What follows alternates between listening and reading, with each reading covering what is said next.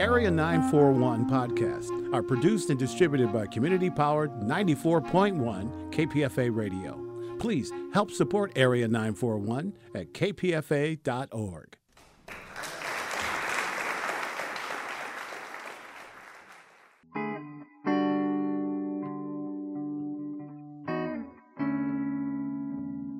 This is the Area 941 Radio Wolinsky podcast. I'm Richard Wolinsky, and we're talking about books, about theater, about film, about television, and from time to time, even about KPFA, Pacifica Radio. Terrence McNally, who died of complications from the coronavirus on March 24, 2020, at the age of 81, was a giant of the American theater. He received Tony Awards for his plays Love, Valor, Compassion and Masterclass, and for Best Book for a Musical for Kiss of the Spider Woman and Ragtime. His plays, musicals, and operas have been performed around the world. Among his other plays, Lisbon Traviata, Lips Together, Teeth Apart, The Ritz, and Frankie and Johnny in the Clair de Lune.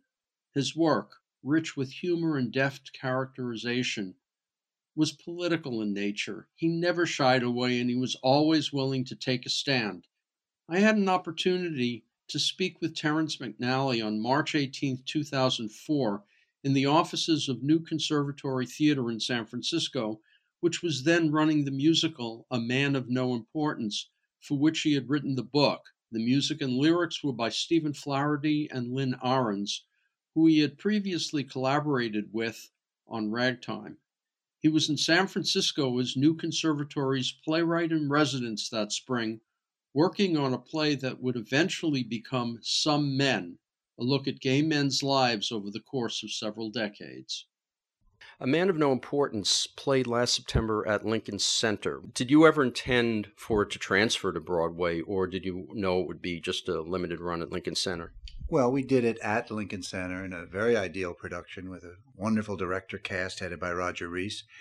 It would have been very hard to move it to Broadway because it took it took place uh, on a thrust stage, and there really the whole production would have had to been entirely reconceived to move it to a conventional Broadway space. So we were happy with its three and a half month run at the Lincoln Center Theater, which where the audience almost sits around the actors.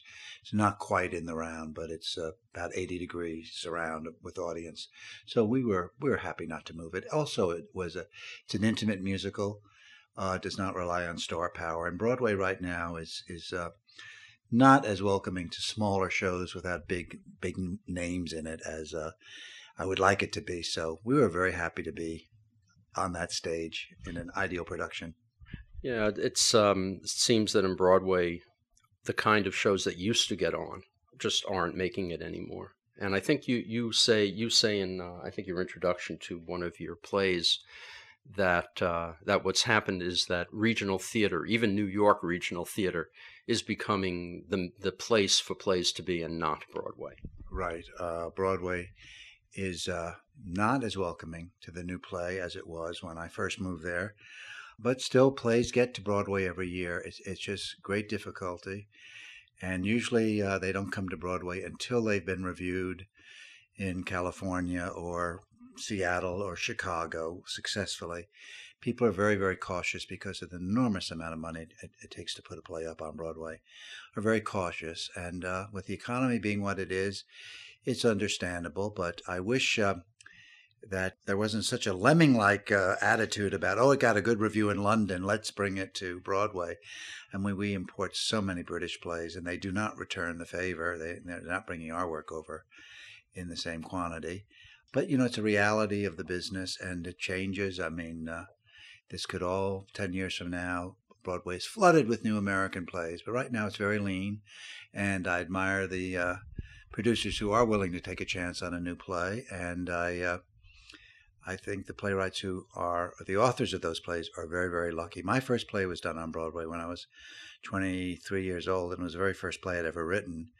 I would think the odds of that happening today, the play had never been tried out, it wasn't reviewed anywhere. Uh, and my youth, I don't think that would happen in uh, the next 10 years. I think they're they're going to look around and make sure it's it's been tested in a few regional theaters first. It's called "And Things That Go Bump in the Night." It was a big flop, so maybe we should have tested it uh, around. It was my first play, and uh, it was it was a great experience for me. Uh, Terrence McNally, before we talk a little about your earlier career, before we went on the air, you began telling the story of how you discovered a man of no importance. I assume that you went to Ahrens and Flaherty rather than they coming to you, or perhaps I have that wrong. Well, uh, Lynn Ahrens, who writes the lyrics, and Stephen Flaherty, who writes the music, I think are incredibly talented team of uh, songwriters. And uh, when I was asked to to uh, make a musical or work on a musical of Ragtime, they submitted five or six songs on a tape, unmarked, along with several other composers. It was kind of an audition process. And I said to the producer, the only people who I think have the tone of this book are the whoever it is, man, woman, man and woman, whatever, dog, whoever wrote tape the songs on tape three. And he opened the envelope and he said, It's by Ahrens and Flaherty. And actually, I had admired their work enormously. A show called Once on This Island, which had been done in New York and successfully Playwrights Horizon, then moved to Broadway. Any rate, to make a long story short, we worked on Ragtime. It opened. It was very successful. I think it had a cast of 67 when it opened, or 63. I forget. It's Just over 60. It's probably the last of the really big shows. We loved working together and we wanted to do something else, but we wanted to do something small, intimate, chamber like, the exact opposite of of ragtime. We did not want to do an epic. So we looked and talked and read. Nothing seemed right. And then one day I was uh, waiting in a video store in line to check out in Chicago. And I saw this movie, one dollar, you know, you can have it for three weeks. And I said, look at that cast Albert Finney, uh, Brenda Fricker, Michael Gambon, Rufus Sewell, all these good actors. How bad can it be? I'd never heard of it. I put it on and I just was enchanted by it. I called Lynn and Steve and I said, I found I what I think should be our next project. And uh, they rushed to their video stores and found it and they didn't like it as a music. They didn't like it, and they didn't see it as a musical. So I said, okay, win some, lose some. About six months later, we still hadn't found anything we wanted to work on. They were all doing other projects. Life continues. Uh, but at any rate, Stephen and said, you know, I watched that movie again, and I really think maybe there's something there. And then Lynn looked at it again. She said, Yeah, me too. And they said, Could you write like the first 20 pages to give us an idea how it might translate into a musical? Because it's a movie that takes place on a bus in the streets of Dublin. Very, film is a very realistic medium. How are we going to find the way to theatricalize this? So I wrote 20 pages or so. And, uh, they said we got it. You know, we we can hear music now. We, I, Lynn said I can hear words. Stephen said I can hear and then the show wrote itself very, very quickly uh, within six months. We played it for Lincoln Center, and Andre Bishop, who's the artistic director there, said, uh, We want to do this show. And that's what happened. It was a very fun show to write, quick show to write, and uh, he had a wonderful production in New York. It was never a show in trouble. You know, you hear stories about musicals getting eight new songs and a whole new second act. and It never went through anything like that. But that's the real genesis is my desire to work with Lynn and Stephen again on something smaller in scale than Ragtime, which was such an epic show. And we tell the story of uh, Man of No Importance with, I think, 13 actors. Uh, you could not begin to tell. Well, I'm sure there's some creative director out there who will find a way to do Ragtime one day with three people. But right now, I was happy we had the 60 plus cast on Broadway. We'll get into uh, Ragtime in, in a little bit because the, the way Ragtime departed Broadway is very sad because I think it could have run another couple of years. If not, it was still selling out, close to selling out when they closed it.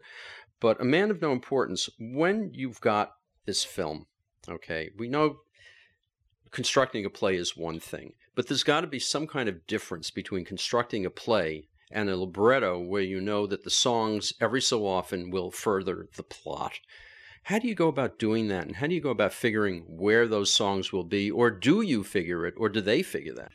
Well, every librettist works differently with uh, uh, his, his or her collaborators. In this case, the way I like to work, and I've, I've written musicals with uh, Lynn and Stephen, I've written musicals with John Kander and Fred, Fred Ebb, and I wrote uh, The Full Monty with David Yazbek. in all of those cases, I wrote a play first called The Full Monty, a play called Kiss of the Spider Woman, and they found the songs in the scenes. Now, when you write a scene for to, to, that you're going to give to a composer and a lyricist, you kind of overwrite. You leave lots of material for them to musicalize, to inspire them, for lack of a better word. Most people think book writing for a musical, libretto writing, is leaving spaces saying, he sings a song here saying how much he loves her. That's not the way I write musicals. Maybe some people do it that way. I just read a biography of Cole Porter where uh, they would cable him in Paris saying Merman needs another ballad for the second act, and he would write one. Those days, thank God, of, of books having no relationship to the score are over. But um, you know, so we work very closely. But first, I write a scene, and Usually the song comes just about where I thought it was.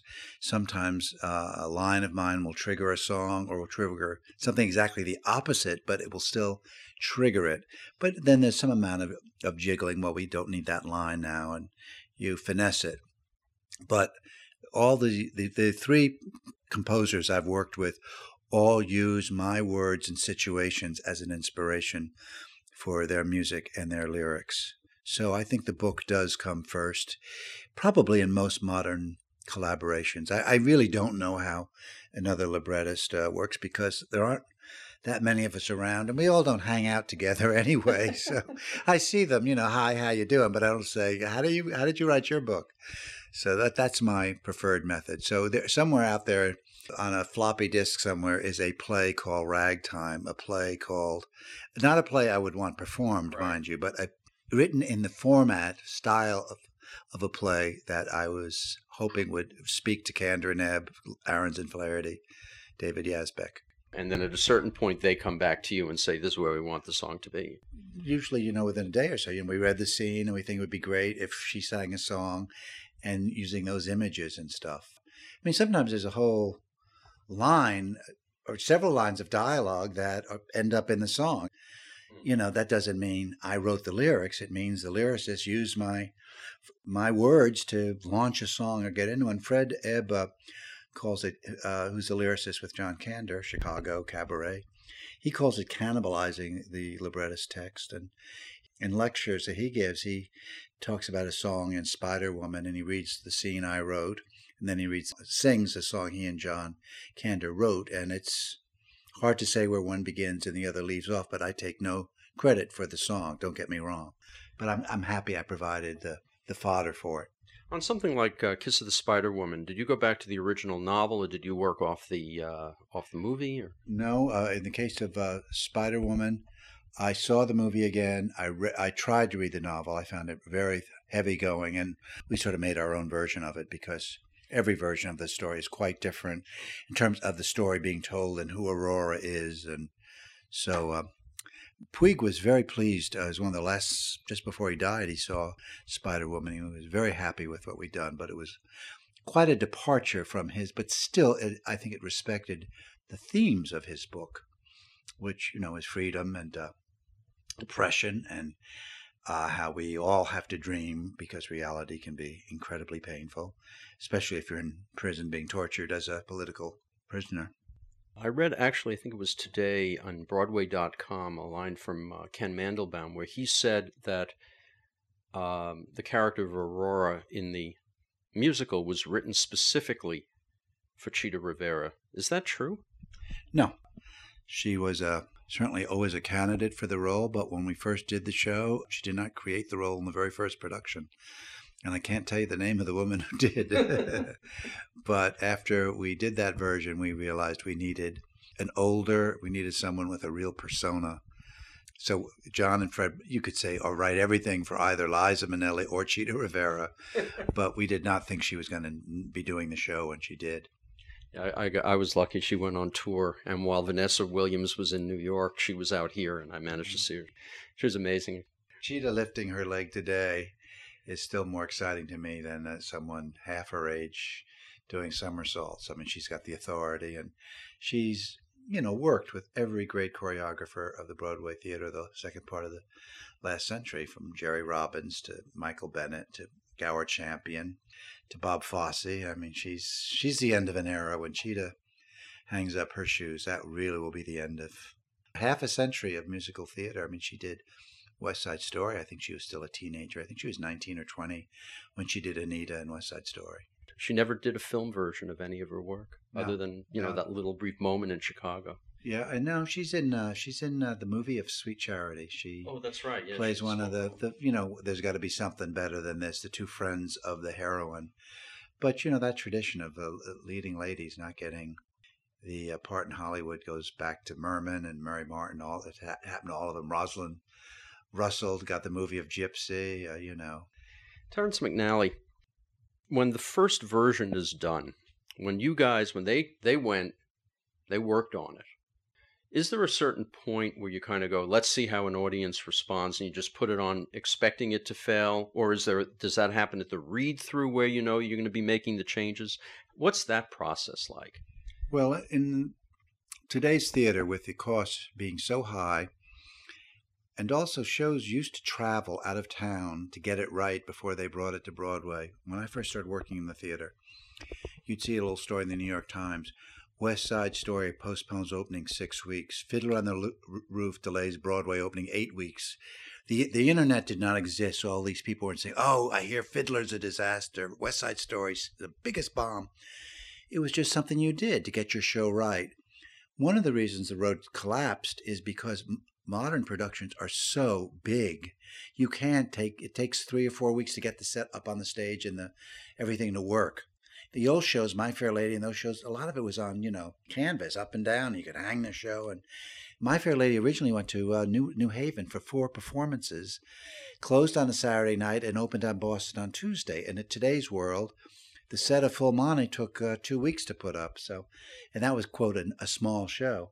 So the the road died, and now people do workshops, readings to get a response to the audience. But no one puts a show on for an audience thinking, "Oh, this isn't very good." It's the best we can make it, and then the audience it still doesn't work for an audience, and that's when we start doing revisions. Well, I, keep wondering when you hear something like uh, what happened with Sondheim's Bounce.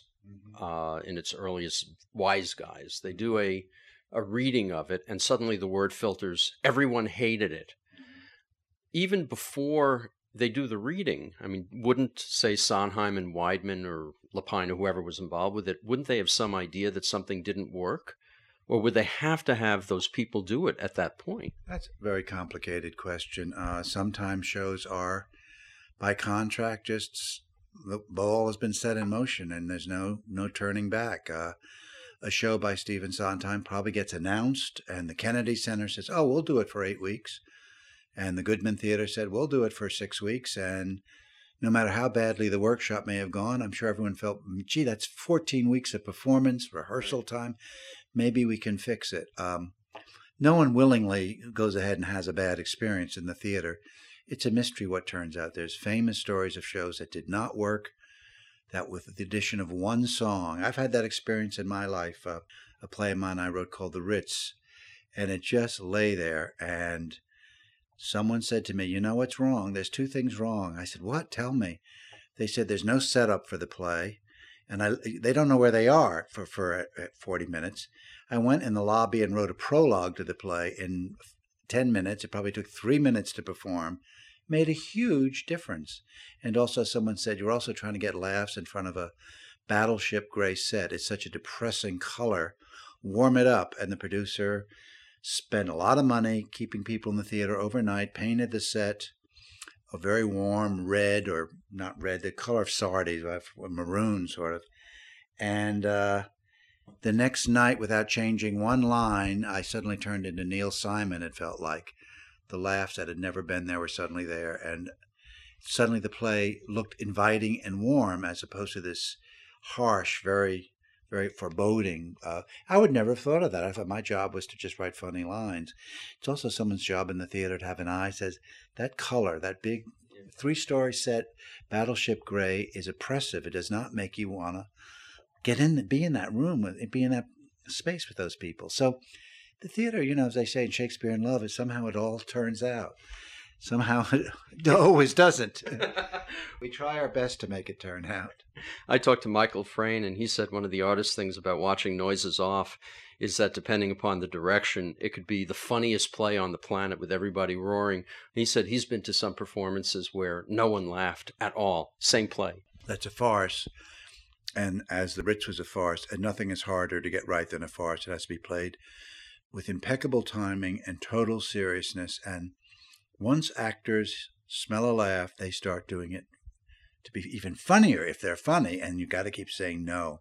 It's because you think you're in the most miserable position in your entire life. That's why the audience is laughing. If they think you're trying to make us laugh, the laughs will go. And oh, I can imagine uh, Noises Off being uh, the last revival on Broadway had a quarter of the laughs of the original.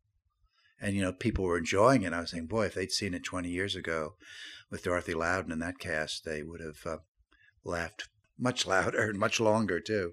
Your early plays didn't really have gay contents. Some had, some hadn't.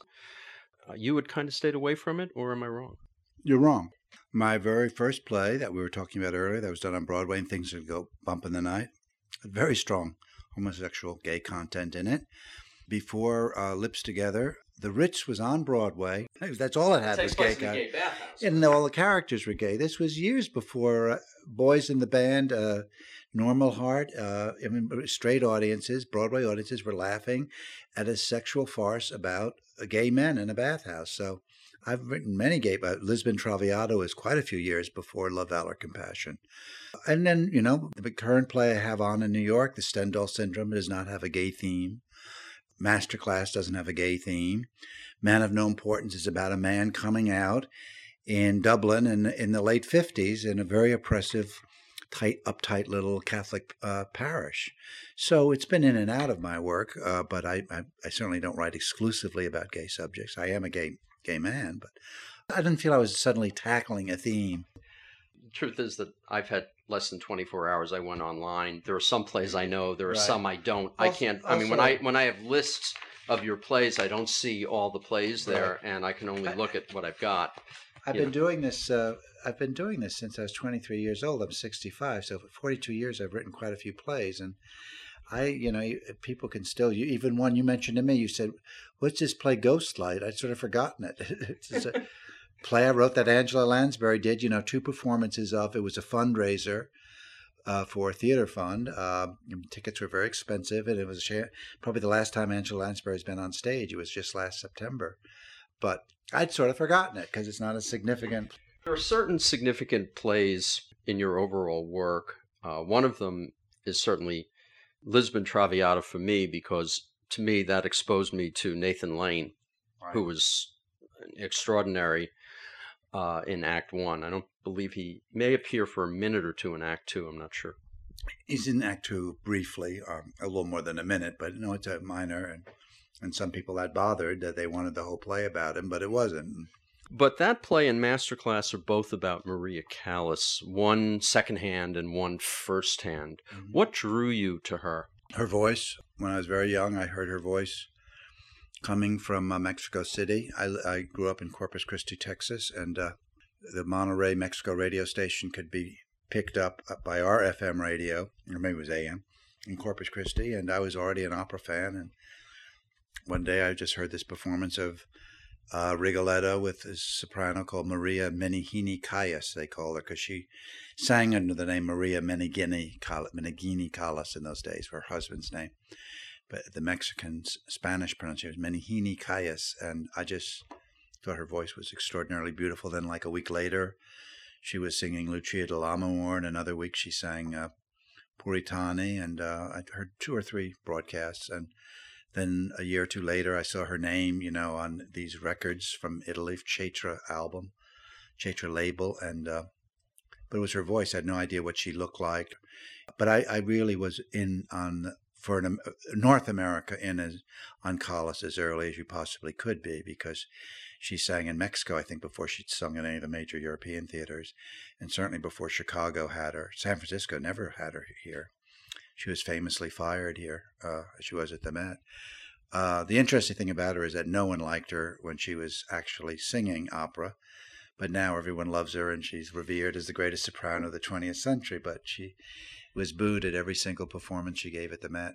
One of the uh, the, the funniest parts of uh, Lisbon Traviata is the discussion, the war between uh, Tebaldi and and Callas, yeah. and even though Terrence McNally is certainly not the characters, uh, did you participate at all in that war? Yes. Oh, we the Callas fans were very uh, very prescribed in our taste. There was Maria and only Maria.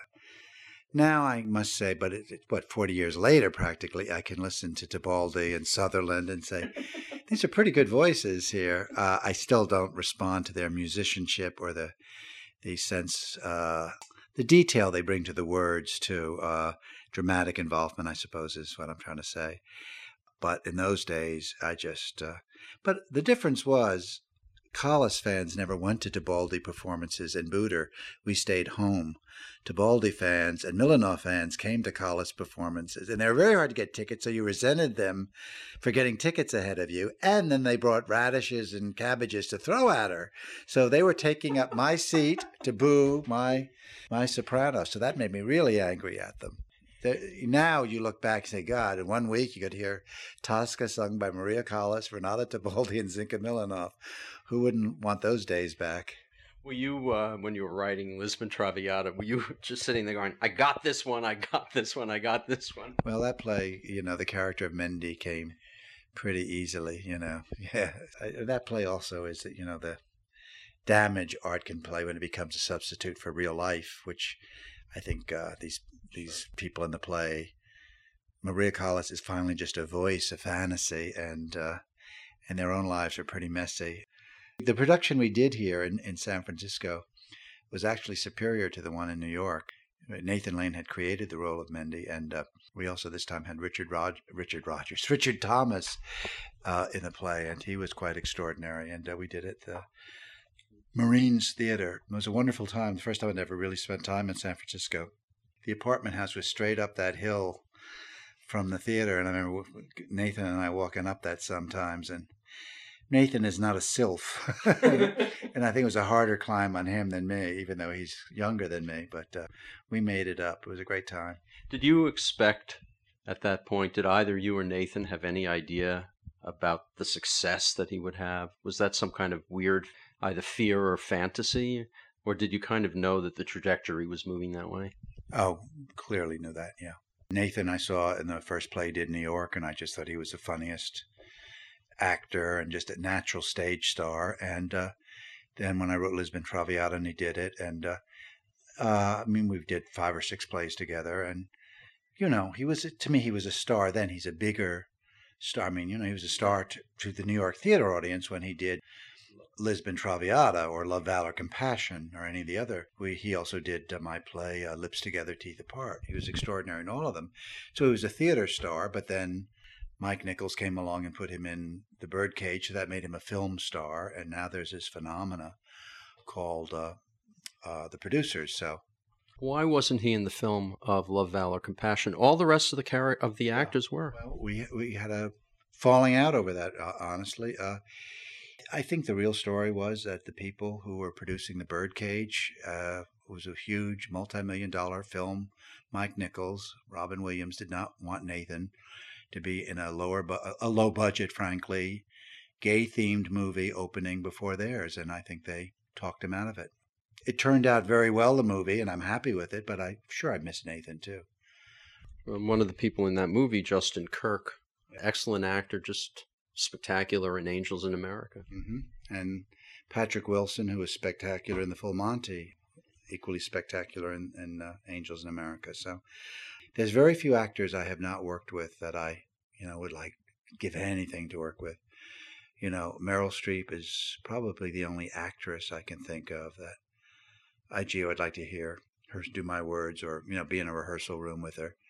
And one of those fantasies just came true just a year ago uh, with Angela Lansbury doing a play. It was a short piece, it was 20 minutes, but there was Angela Lansbury on a Broadway stage creating something uh, I'd written. It was pretty exciting. Terrence McNally, your most controversial work is Corpus Christi, which I uh, I picked up and read this afternoon. Bears a certain resonance right now. Uh, first off, because of the Mel Gibson Passion movie, which treats the entire Christ story in a more, let's say, violent way. and the second, of course, is gay marriage, because uh, there's there's a scene in there involving a gay marriage. When you were writing it, did you expect incredible controversy? Did you expect the the did you think Manhattan Theater Club would, would even cancel the play? I mean, they were forced to put it back on. This is a very strange story, Corpus Christi. one, maybe I was naive. I wrote this play thinking, so I've written a play imagining the life of Christ and the apostles as told by gay men and that they were gay. Certainly, there have been plays written where Christ is a woman or Christ is a person of color, blah, blah, blah. So I write the play, not expecting a controversy. Then one day I pick up the paper and it says Terrence McNally's new play has Christ and the apostles nude in most of the play, performing lots of onstage sex. Well, that was never true, so the controversy was based on a false apprehension of the play. So I don't know what you know the controversy. To me, the play is not controversial. Now, a play in which men having onstage sex will get you closed in uh, San Francisco, even, I would think, even at this theater. You don't have to be Christ, just two men going at it sexually with erections and all that are going to get you in trouble. So people read what a lie about the play. So it was very hard to no one ever read the play. That's the trouble with these controversies. People do not read the play. They don't read the book. They don't see the film. They have opinions. I have opinions about Mel Gibson's movie. Why I don't want to see it. It sounds one too violent. I hate his homophobia, and I don't want to spend ten dollars of my money. That'll just read how much money he's going to make from this movie. So, but I haven't seen the film. Well, my opinion is I don't want to see it. That's different than saying he should be killed as I was my life was threatened many times, and I still have a fatwa against me, or that a theater should not be allowed to show his movie. That's a big difference, but I choose not to see it. So the quote controversy, if it was really about the play, it would be a very different thing. But no one ever saw the play; they saw an event. I saw it in Chicago, where they're a huge Catholic city. No one started all this nonsense. The play was the first time I really saw the play and enjoyed it as a member of the audience as opposed to going through metal detectors and crossing picket lines, which I had to do every night in New York. This spring, the play was done in Cincinnati with as much brouhaha as it was, as it had seen in New York. There were bomb threats, death threats. You know, the theater had a terrible time, and you know, a small theater doing these plays, it it, it pushes their resources beyond the breaking point. They just can't deal with all this. You know, we're not a big Hollywood film you can spin control and micro, you know, manage everything. And it has discouraged a lot of theaters, I think, from doing the play when they read all the brouhaha these little theaters go through. And Manhattan Theater Club is not that small a theater, but uh, they were very badly shaken up by this experience. It's very, very, very hard to put on a new play. You don't need death threats and bomb threats to add to the, the general merriment.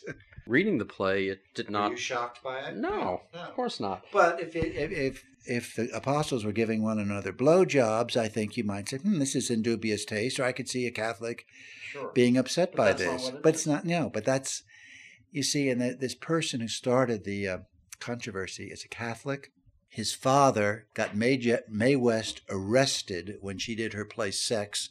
There's a famous picture of Mae West and the cast in jail, taken in 1926 for their play Sex. He called the Archdiocese of New York and asked for a comment about a play in which Christ and the apostles had on stage sex. What is the Catholic Church going to say? Sounds interesting to us. We welcome this new look at uh, Jesus Christ. And of course, they were appalled and said, This is terrible and appalling. So, and suddenly you got a hornet's nest. Everybody's acting like a maniac, and no one's saying, "Hey, let's read the play." It doesn't have this in it. And then, of course, when the play opens, the same asshole who caused me all this trouble, who, and whose grandfather caused Mae West trouble, he writes in his column, "Well, I've seen the play, and because of my pressures, I've led put on the play. All the nudity and all the onstage sex has been taken out. And he said, and I have this from an anonymous, a cast member who spoke, a condition of anonymity, which is something else that's happened in my lifetime. Papers now run, they run anything they want. And they say an anonymous person said. And I grew up when you had to say Bill Smith give his address practically said he heard he saw Monica Lewinsky, you know, on her knees. And now we can just have hearsay, even in the New York Times, and it's appalling.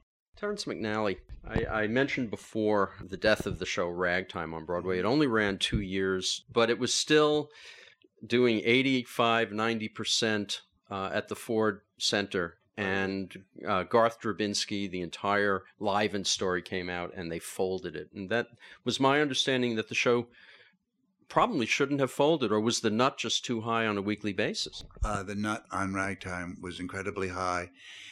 Once you have things in place on Broadway, which are heavily unionized places, Broadway theaters, it's very hard to scale down. Uh, Disney tried it with be successfully. Uh, they closed down for a while. They moved to a new theater. But there's certain effects in ragtime that cost so much that were not necessary, but Garth wanted. He finally was not a fiscally right, responsible producer. Uh, they certainly don't consult the authors on, and I think some of the salaries the cast was earning, in retrospect, were a little high considering who they were at that stage in their careers. But that was Garth, and he was a showman. He created glamour and excitement.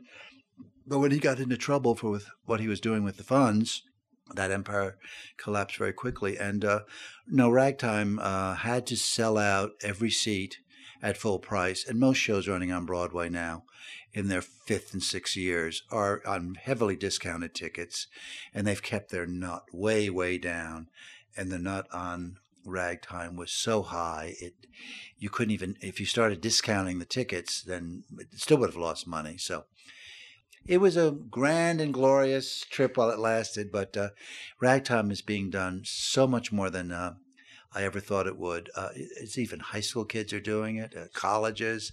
I just saw a production of it at NYU by the second year class drama school, and there was probably 60 of them again singing their hearts out. I think that's going to become a classic. And that's one show I think will probably get a a real revival in my lifetime. And there's other ways of doing it. They did it in London and got great reviews, heavily scaled down from Broadway, a cast of about 35, and it still had its power, I thought gorgeous score. It all works together. It's and that thanks, opening. Wow. And thanks to uh, Edgar Doctorow, it's a great story and an important story, very moving. And I don't know how you can remain indifferent to the story Ragtime tells, because it really is about how America became America, and it, I think it exposes all that's wrong in our society too. Uh, the problems we still have to deal with. Uh, it's it's a thoughtful musical. It's very entertaining. It's very powerful and moving, but it leaves you thinking too you're you're here in San Francisco working on a play that will eventually be produced in 2005, correct? Mm-hmm. Four actors at this theater. It doesn't have a title yet, but that's quite a bit off, it seems. I, I mean, you know, this September would seem maybe too soon, but September 05 seems awfully far away. It'll be there before you know it. Terrence McNally, looking over all of your work, I noticed that you never veer totally completely from the political. There's always an element of that. And I think there must be some underlying feeling about the nature of theater that takes you in that direction. I think theater, because it's live, brings people together. And I think when audiences sit in a room and have an experience with actors on a stage, the possibility of transformation, I feel one way going in, I feel this way coming out is much more possible than it is in almost any other media and I just think theater has that special power of being in a room together. It's communal. I've only wanted to ever really write about American society. Uh, actually, Men of No Importance. It's probably one of the few pieces I've written that isn't contemporary and takes place in Ireland. But uh, I, I, do think it, it raises many, many issues that are still with us. But I think all engaged writing is political somehow. I mean, uh, I'm not as overtly a political writer as some of my contemporaries, but you know, it's it's there, and uh, I mean, no one said it, but when The Ritz was done, uh, uh an out and out sex farce about gay men in a bathhouse was done on the broad on Broadway in the seventies. I thought that was incredibly political. You know, people were laughing at gay men; they weren't being terrified of them or offended by them, and say they they can make as big a fool of themselves trying to get laid as we can. So uh, I think the writing has always had an edge. You know, I I don't think I'm a polite writer, and I'm pretty confrontational, and audiences get mad at me too sometimes. It's, I'm kind of in your face, but that's okay. Uh, I think the theater should be in your face. I, I don't like polite theater, and I, I think a, a, a, musical, even like making a musical of an overtly political piece like Kiss of the Spider Woman, mm-hmm. which is about political prisoners. I mean, it's amazing. Yes, and it's about an extremely homophobic man dealing with a outrageously effeminate and uh, and equally political gay uh, gay fellow uh, cellmate, and uh, he's got to make his peace with him. And it's also how he's going to try to manipulate him, and uh, it's a very complex relationship. But he certainly makes a journey in his feeling about gay men uh, in the course of that story, as I as I think the audience does too. Um, that someone as, as as seemingly foolish as a Molina in that story can become a man of great importance, and just as this show, what I think is so wonderful about Men of No Importance, someone you'd never look at twice, someone who takes your ticket when you get on a bus in Dublin, suddenly becomes this extraordinarily heroic and important person. And I, I think that's, I think theater can celebrate that more than anyone else. You know, it does it better than movies. You know, Erin Brockovich was always Julia Roberts looking gorgeous. You know, I loved it. I thought, I'm glad she won her Oscar, but I wasn't convinced that was Julia Roberts fighting the good fight. And I think in, on the stage here, uh, the character of Alfie Byrne really emerges in all his humanity, warts and all. And uh, I, I, think it's a little more convincing, perhaps, than the, the, the kind of uh, attention Julia Roberts brings to the role of Erin Brockovich. Terrence McNally, here you are working in San Francisco, the the uh, home of uh, of gay marriages.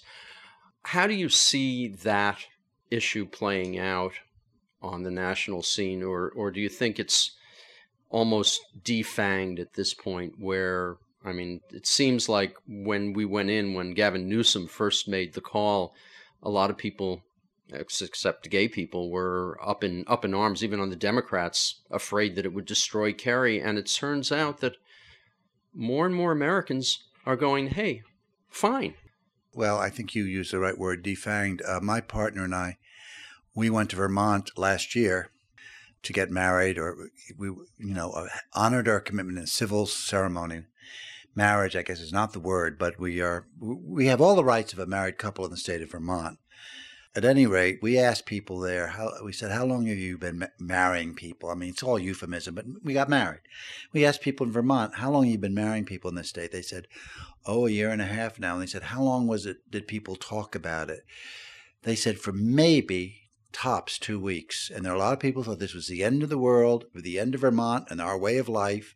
By the end of two weeks, it, no one talked about it anymore. And they said now the only people who ask us how we feel about gay unions are people like you come up from New York or another state to get hitched because the wall, you know, the sky did not fall down. Our way of life did not collapse. Our marriage was not undermined. So I think that's what's going to happen. I think Bush really shot himself in the foot with his amendment uh, idea, which I think is going to get major opposition. And I think, uh, you know, they're going to start marrying people in Massachusetts, which is a very sophisticated state. And, you know, that's going to go on for at least two years. And by that time, I think this will have spent itself. I, I think you can no longer demonize gay people. Um, and I think Bush was counting on that. And I think because of so many people have come out over the past 20 or 30 years because of AIDS, there's a face to gay culture now. And, uh, everyone knows gay people, and it doesn't mean they necessarily like them. You know, some of us are sons of bitches, but you know, we're people, and I think everyone gets that now. And you can't say those people anymore. They're people, and they want to get they want the same rights I do when it comes to Social Security, benefits, joint income tax. Let them have it, you know. So I, I I think this is something that's unstoppable. And in fact, every day you open the paper, a new state, a new county, a new city is uh, starting this just shows, and it's a it's a true grassroots movement, which is thrilling.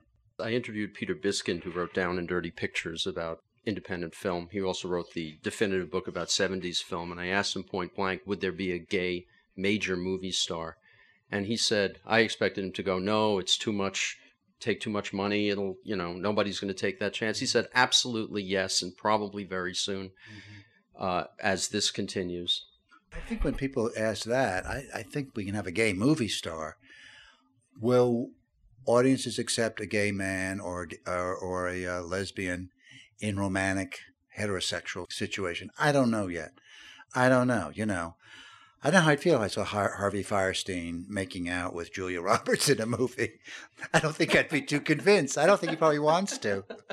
but you know, we're all human. We go to the movies. There's some suspension of disbelief, but I think what he really means is someone, you know, just as Gary Cooper always played, you know, heroic Westerners, and, uh, you know, there'll be an actor or an actress who play lesbians in all their guises and gay men in all their different manifestations and not and we can just have a, a be a gay movie star playing gay roles in a great variety of them just as you would never limit an actor but obviously there are roles john wayne was wrong for you certainly didn't want to see him doing light comedy you know and one of those uh, Doris Day movies that she was doing with, with the gay Rock Hudson, and he would have been terrible in those. So Terrence McNally, this brings up a question that I've always wondered about. Now I've I finally got you here, ready to get back to your computer, but I'm going to hold you here for a second.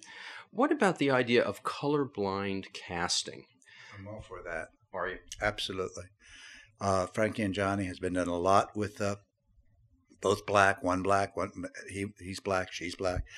I've had black characters in all of my plays. Audra McDonald created the role of uh, the nemesis of Maria Callas in, in Master Class. And, uh, you know, when I wrote it, I did not write it for Audra as a black role. And I think that'll happen all the time. I've even seen plays where, you know, Gertrude is black and Hamlet is white or vice versa. And you don't go, wait a minute. That's a classic play. I think it could work.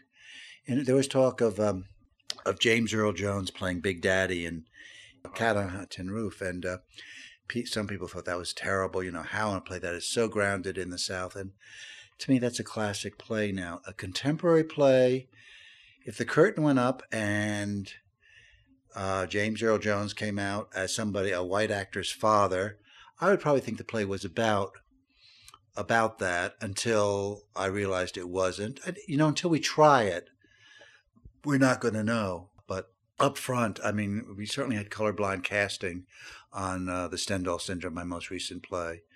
You know, when a play is brand new, you don't know what it's what it's going to be yet. So maybe Frankie and Johnny, what a different play that would have been if Diana Sands, this great back, black actress who died quite young uh, in her late 30s, I think, had created that role as opposed to Kathy Bates. Uh, so I'm all for it. I mean, and I think that its day has come too. I just, uh, you know, colorblind classing that implies that theater is going to go on being healthy, and young young actors and actresses are going to want to work on the stage, and I hope that's true. Terrence McNally's play Some Men played off Broadway in 2007 and would return to its theater of origin, New Conservatory in San Francisco, in 2009. Over the 15 years after this interview, he would write several plays that reached Broadway, including It's Only a Play and Mothers and Sons, along with three musicals, most recently Anastasia, based on the animated film, which ran on Broadway for two years, closing in spring 2019 after 808 performances.